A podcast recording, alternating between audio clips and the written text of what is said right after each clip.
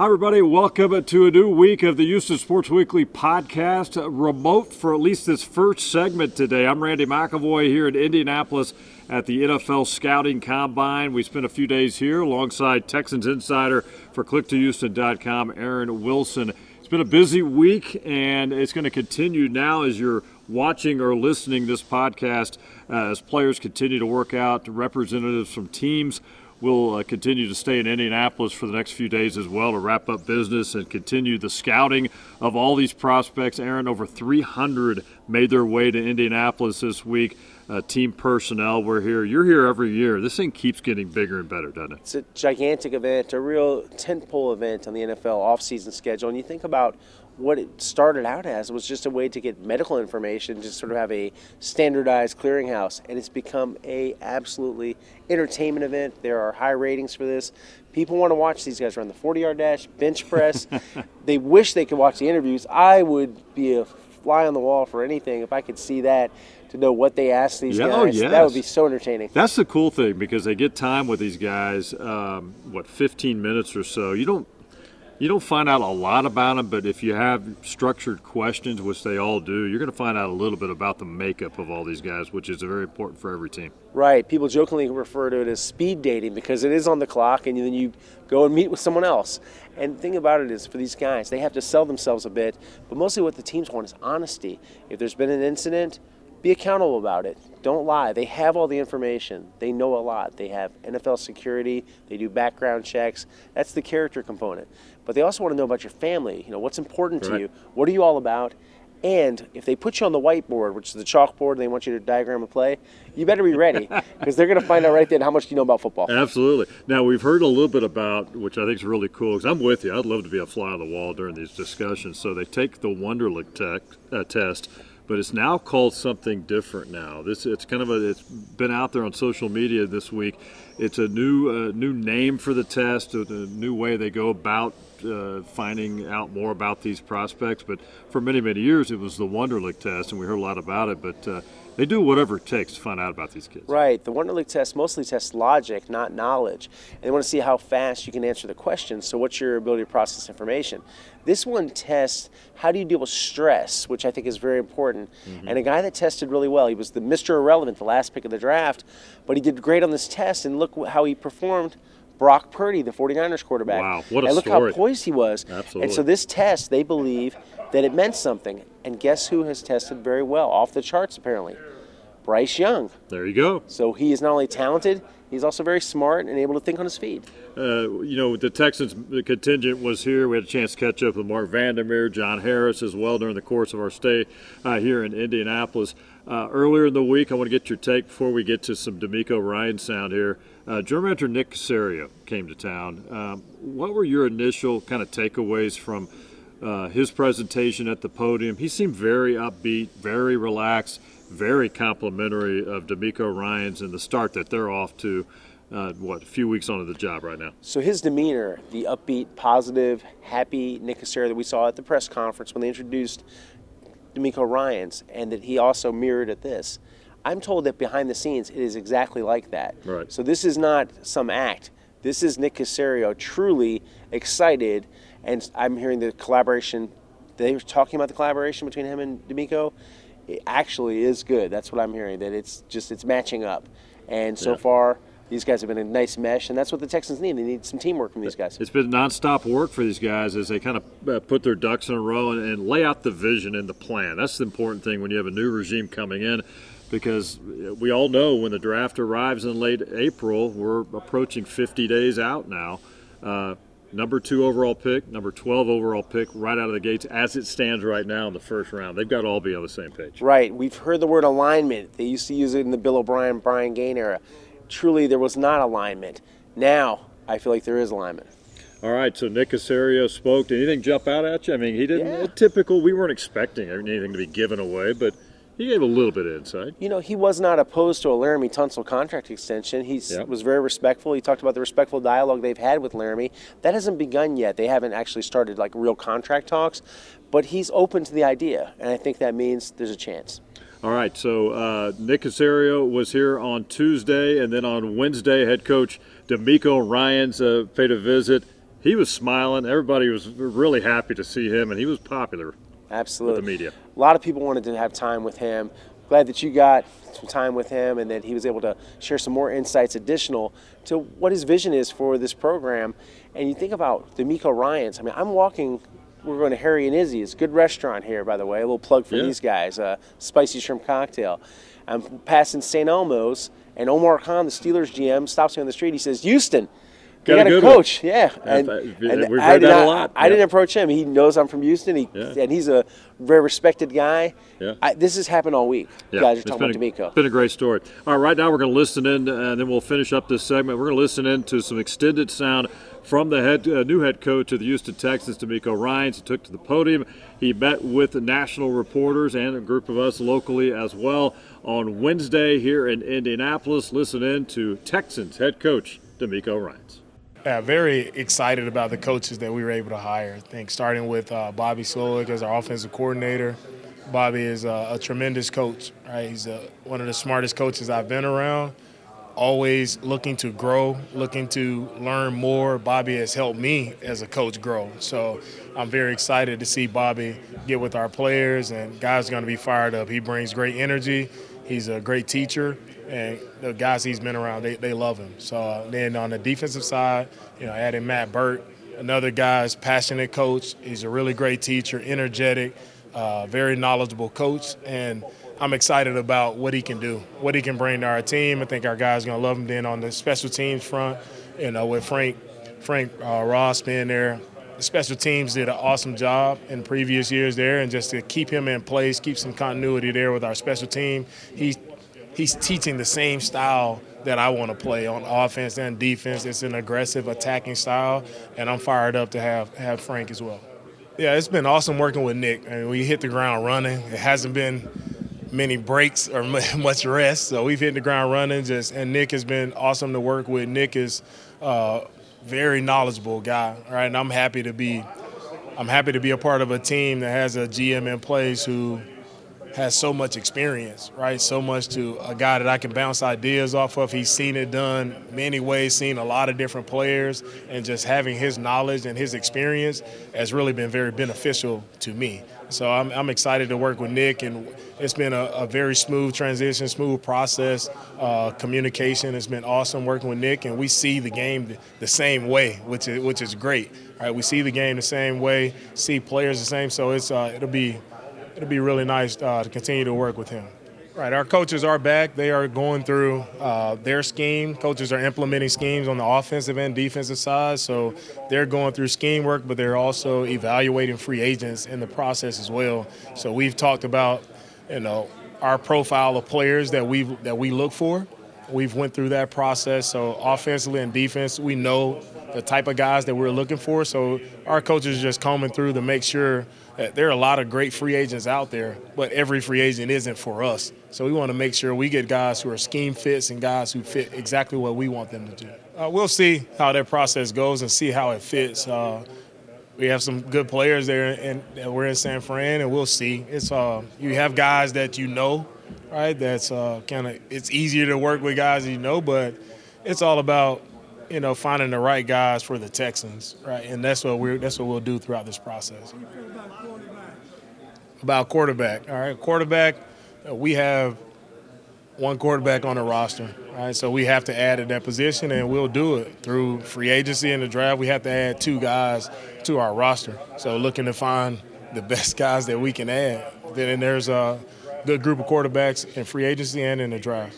Yeah, it's, it's one it's one day at a time, right? And I'm not really focused on what happened in the past, but where we are right now and moving forward with with our organization, I feel really good about the staff we have in place. I feel good about our process and how we're working together to help build a successful team. And uh, what happened in the past is the past, but we're moving forward with what we have right now.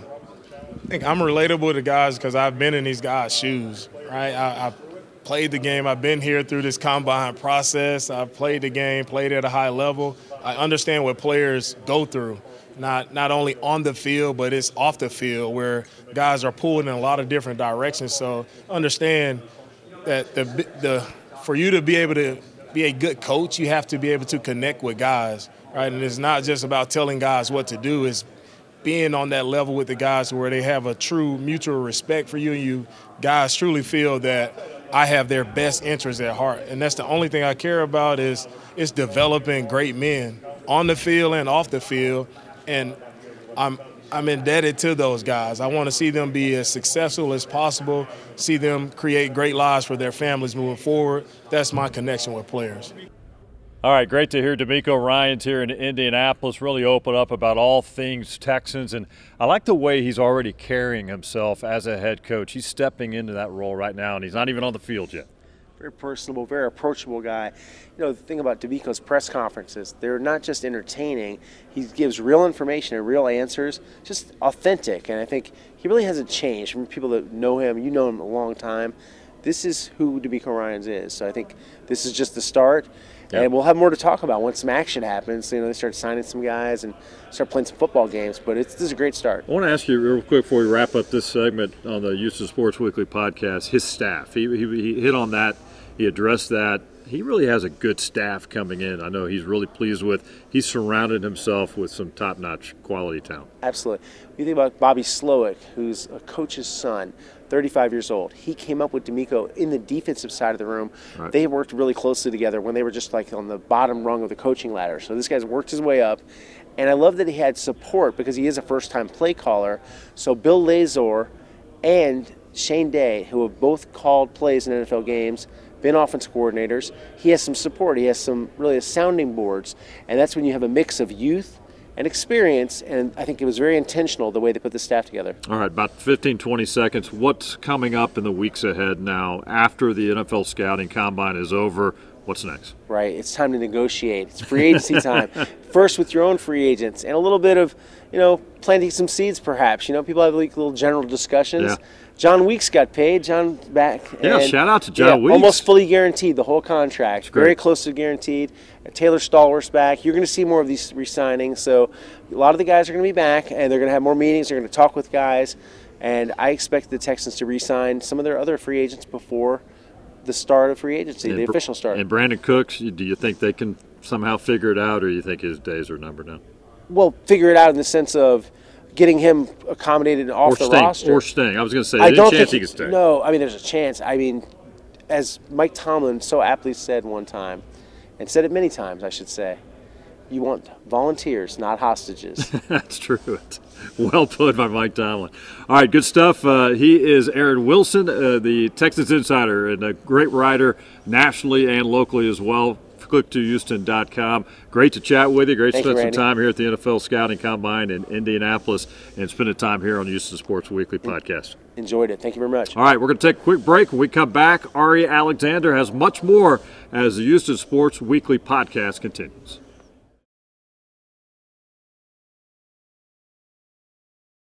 Welcome back to Houston Sports Weekly. Great conversation there in our first segment with Aaron Wilson and Randy McAvoy out in Indianapolis at the NFL Scouting Combine. Lots to do for the Houston Texans uh, when it comes to this draft 13 picks, potential quarterback up there at the top of the draft. And I saw one thing that I would love that I don't actually think makes a whole lot of sense.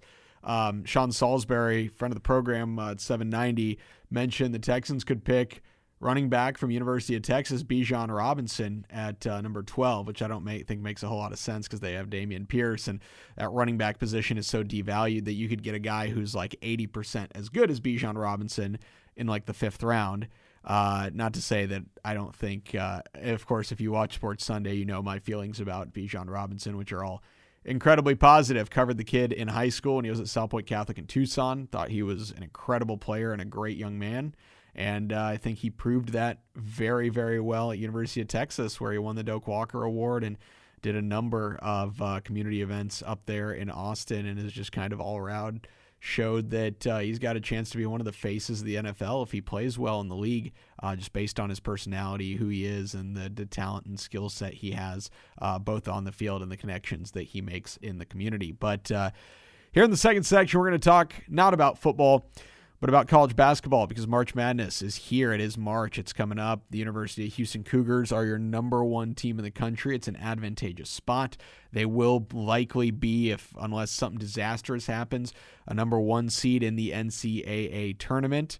Uh, and it's going to be tough to knock them off. They're the type of team that you just do not want to play in March, as uh, the Arizona Wildcats found out last year. Uh, they had Bennedict Mathurin, who was a lottery pick. They had this very talented team. They like to run up and down the court. And the Houston Cougars uh, are just such a good team at dictating pace. They will grind you down and offensive rebound you and 50-50 ball you to death. And that's that's what happens. And so not only are they tough to play no matter what seed they are, they could be a four seed, five seed, six seed, or whatever. They're always just a, a bad matchup because of the pace and style of play that they play at is very different from a lot of teams that win on athleticism. So if they play against uh, like a slow paced, team that runs uh, the uh, the pack line defense like a Virginia or Wisconsin or whatever, they can play at that pace. They can grind you down too. Or if they play like a running gun team like in Arizona, they will just control that pace and slow you down.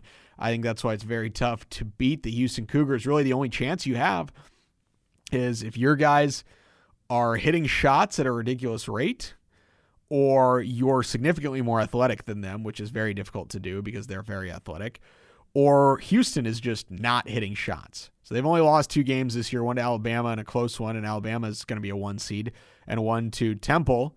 And that was a game where just they just weren't hitting shots. They weren't making free throws. They weren't executing. And I think that's kind of the only way that you can beat the University of Houston Cougars. Otherwise, they're to some degree going to out everything you. And uh, senior night this week against Wichita State. They have one more conference game against Memphis. The AAC is locked up. I think they'd have to lose twice to get knocked out of a one seed. If they lose one of these games, then win the conference, they're a one seed. If they win these games and they get upset in the conference tournament, they're a one seed. I think they would have to lose twice, maybe twice to the same team. Uh, even you know, if they lose to Memphis at the last game of the year and then they lose to Memphis in the conference tournament, you could see, well, why are we making this team a one seed if Memphis is two and one against them? Uh, I don't think you have all that much to worry about. I think the Cougars are probably going to go into the NCAA tournament with just those two losses that they have. What are they? 27 and 2, they'll be 29 and 2 and then they'll win 3, so they'll be like 32 and 2 or something like that going into the NCAA tournament. Uh yeah, I mean they are they have been an absolute monster this year. So uh, as far as other NCAA teams with a legit shot, we'll pull up um, the college basketball polls here, and we know the University of Texas is very good. Purdue is very good. UCLA is ranked highly in the country. Marquette is having a good year. Baylor, Texas, Gonzaga, Tennessee has been good and, going down um, a little bit. They've had a loss here and there, and Texas A&M's in the top 25. So, but I'm looking at all these teams, and other than Alabama, who's beaten Houston in two close games the last two years, and maybe Kansas just because you know the quality of player that Kansas has year in and year out. I just, these teams don't scare me. I would be shocked if Houston doesn't make it to the Final Four unless you run into like a Purdue, like maybe, you know, a Purdue is a tough matchup. Other than that, man, I'm looking at this this poll of these highly ranked teams and I mean, I guess Virginia could grind you down, but they kind of play the same pace stylistically that U of H does. And other than that, I mean, some of these these like the Big Ten's really good, but they kind of beat each other up. Uh, definitely not scared of Xavier. I think we know what a Kelvin Sampson coach team would do to a Sean Miller coach team. TCU has been good. They're in the top 25. They got uh, they have some talent from the Houston area.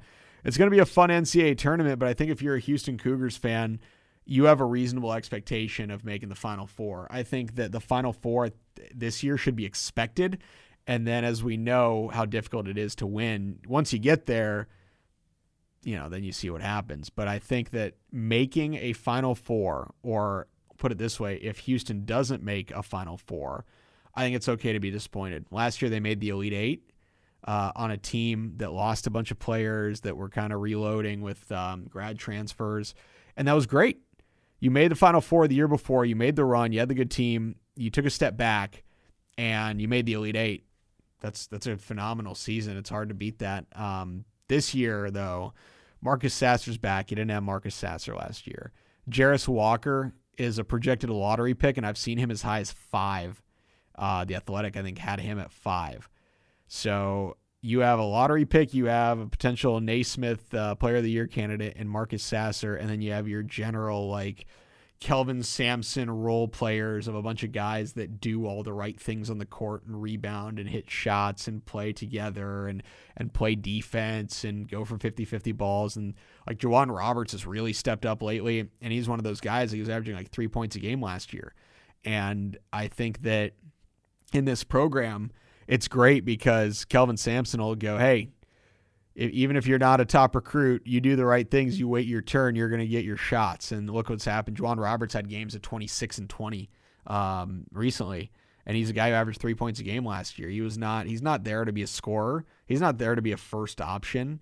Marcus Sasser is your first option, then Tramon Mark, then Jarace Walker, and then you got Emanuel Sharp. You got all these guys, and and J'Wan Roberts is somehow dropping 20 and 26 uh, in consecutive games because there's there's a spot for him. Uh, senior night, there's a guy like Reggie Chaney where he just does all the right things, and every once in a while they're going to run some plays for Reggie Chaney, or Reggie Chaney's going to get a few offensive rebounds and go put that thing back up, and suddenly you look up and Reggie Chaney's got ten and eight, and and he's playing well, and so I just think that they're they're such a well put together, tough to face, deep team.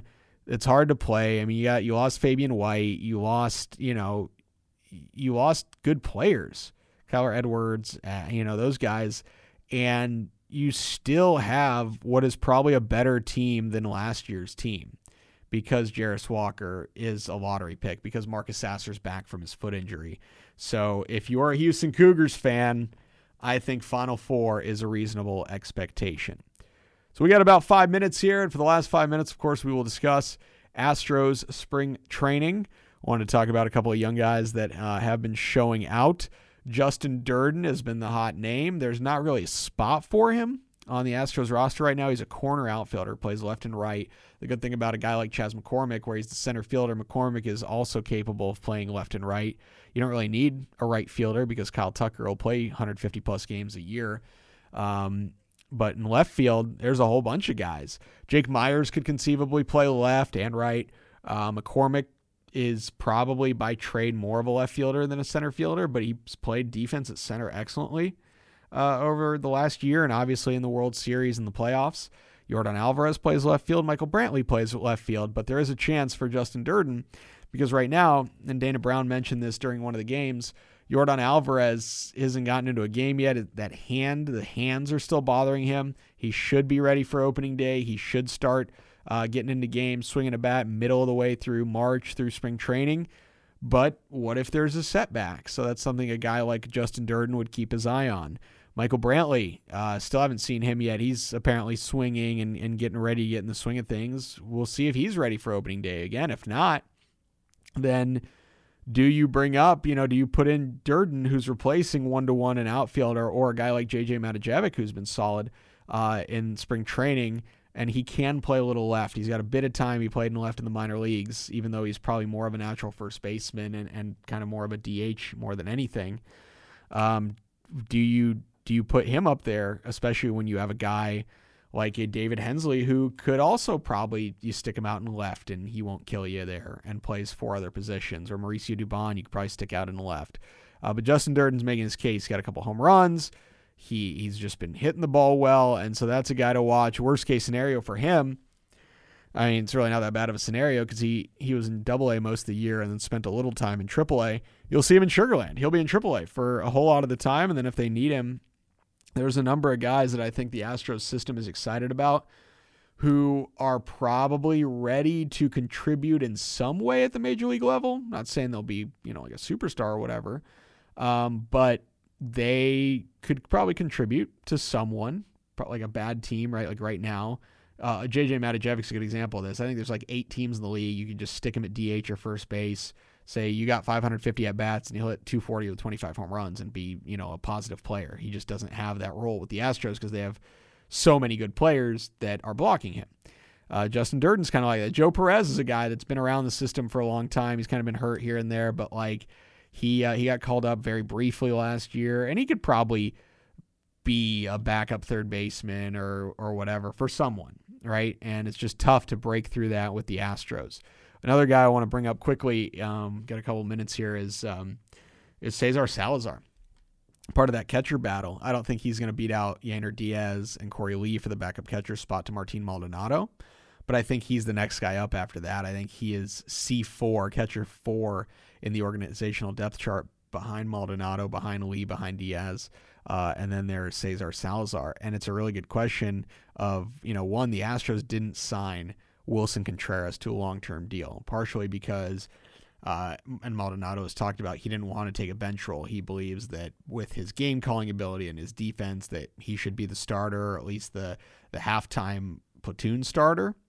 And he wouldn't be doing that if if they got Willson Contreras, who's one of the best catchers in baseball, who's now in the Cardinals. Um, but after his contract ends after this year, so do you bring back Maldi on another on a one year deal? and you know he doesn't really give you anything on offense, or you have all of this year, or at least up to the trade deadline, to figure out are Yainer Diaz and Korey Lee the future? Is maybe just those two are your split? Diaz for offense, Lee for defense. Can Lee's game calling improve and its feel improve to the point of where you don't need Martin Maldonado anymore, or you don't need to trade for a vet at the deadline? That was something I thought that they could get a guy like a Jacob Stallings um, who had really good catching numbers in 2021, but not good in 2022, but would have come, you know, relatively cheap prospect cost. Um, or a Tucker Barnhart, who ended up signing with the Cubs, who I think would have come at a relatively cheap prospect cost from the Tigers at the time. And they ended up going with Christian Vasquez, which worked out great. And now Vasquez signed a three year, $30 million deal with the Twins. So, like, that worked out for everyone.